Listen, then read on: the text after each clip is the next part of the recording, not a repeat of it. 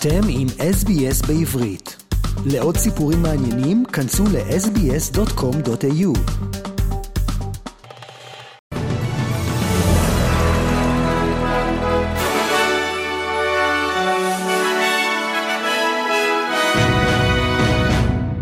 שלושה שבועות אחרי מתקפת הפתע של החמאס, ראש הממשלה בנימין נתניהו משיב לראשונה על שאלות של העיתונאים אחרי הצהרה שמסר לצד שר הביטחון יואב גלנט והשר בני גנץ. נתניהו הדגיש בהצהרתו כי זו מלחמת העצמאות השנייה של מדינת ישראל, ושאנו עומדים יחד איתנים, אך בהמשך סירב לקחת אחריות על האסון שהתרחש ב-7 באוקטובר. הנה חלק מדבריו. יש רגעים שבהם אומה ניצבת בפני שתי אפשרויות, להיות או לחדול. אנו מצויים כרגע במבחן כזה, ואין לי ספק איך הוא יסתיים. אנחנו נהיה אלה שננצח. אנחנו נהיה ואנחנו ננצח. המלחמה בתוככי הרצועה תהיה קשה וארוכה, ואנחנו ערוכים לכך. זאת מלחמת העצמאות השנייה שלנו. במלחמה הזאת אנחנו עומדים יחד, איתנים, מלוכדים מאי פעם, בטוחים בצדקת דרכנו. זוהי משימת חיינו, זוהי גם משימת חיי. ובינתיים כוחות צה"ל שנכנסו ביום שבת לרצועת עזה התקדמו במהלך היום עוד כמה קילומטרים מערבה לעומק השטח. הכוחות נתקלו במספר מחבלים ופגעו בהם, השמידו תשתיות טרור ופגעו במרחבי שיגור של רקדות ארוכות טווח.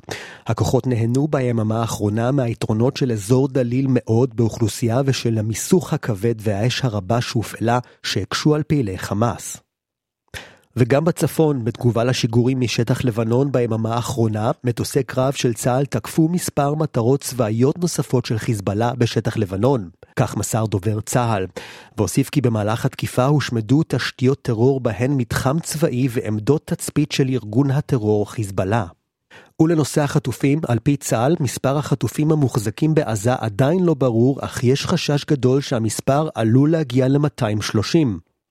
לראשונה ולאחר שטען כי חמאס מוכן מיד לסיים עסקת חליפין הכוללת שחרור כל האסירים, מנהיג ארגון הטרור בעזה, יחי סינואר, אמר כי הוא קורא לגופים ולמוסדות הפועלים בנושא האסירים להכין רשימות אסירים ואסירות המוחזקים על ידי הכיבוש, לא יוצא מן הכלל, לקראת ההתפתחויות בשלב הבא.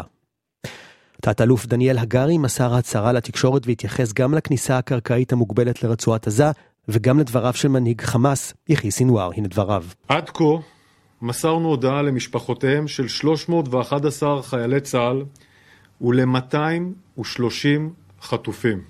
למשפחותיהם של 230 חטופים. זה טרור פסיכולוגי של חמאס, שיש לו מטרה אחת, לייצר מניפולציה על אזרחי מדינת ישראל. חמאס לא מייצר את התקשורת בנושא הזה באופן בלתי אמצעי מול ישראל. יש מתווכים שונים בעולם שהם ייצרו את השיח הזה. דבריו של תת-אלוף דניאל הגרי. ועוד בנושא החטופים, בפגישה בין ראש הממשלה בנימין נתניהו עם נציגי משפחות החטופים בקריה בתל אביב ביום שבת, גורמים שנכחו בפגישה אמרו כי הייתה קשה מאוד וכי חלק מבני המשפחות פרצו בבכי במהלכה. הם הטיחו בנתניהו שהוא חייב להחזיר את השבויים הביתה. מלשכתו של נתניהו נמסר כי גם רעייתו שרה נפגשה עם הנציגים וכי הוא התחייב בפני הנציגים לעשות ככל שניתן כדי להביא לשחרור כל החטופים, וציין כי זהו אחד מיעדי המלחמה. נתניהו הוסיף כי הם יממשו, ימצאו כל אפשרות להביא את השבויים הביתה. זה לפני הכניסה ואחרי הכניסה, והניסיון הוא לממש יכולת, זה חלק אינטגרלי ממטרות המבצע כפי שהוגדרו. ובמקביל, המשא ומתן בין חמאס וישראל בתיווך קטר נמשך למרות ההסלמה בתקיפות הישראליות ברצועת עזה. כך אמר מקור לסוכנות הידיעות רויטרס, שלדבריו המשא ומתן מתנהל כעת בקצב איטי הרבה יותר מאשר לפני הכניסה הקרקעית. משרד החוץ של קטר מסר כי הכניסה הקרקעית הישראלית לעזה היא התפתחות מסוכנת, שיהיו לה השלכות ביטחוניות והומניטריות הרסניות ברצועה, במיוחד על ביטחונם של אזרחים ובני ערובה. על ביטחון ויציבות האזור ועל מאמצי התיווך. לטענת המשרד, פלישה זו נחשבת להפרה בוטה של החלטת האו"ם.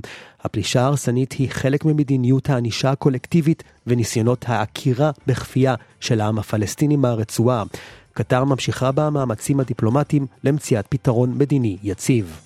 ועד כאן עדכון החדשות מישראל. להמשך העדכונים האחרונים אנו ממליצים למאזיננו להיכנס לאתרי החדשות השונים של ישראל. ועד כאן עדכון החדשות של SBS.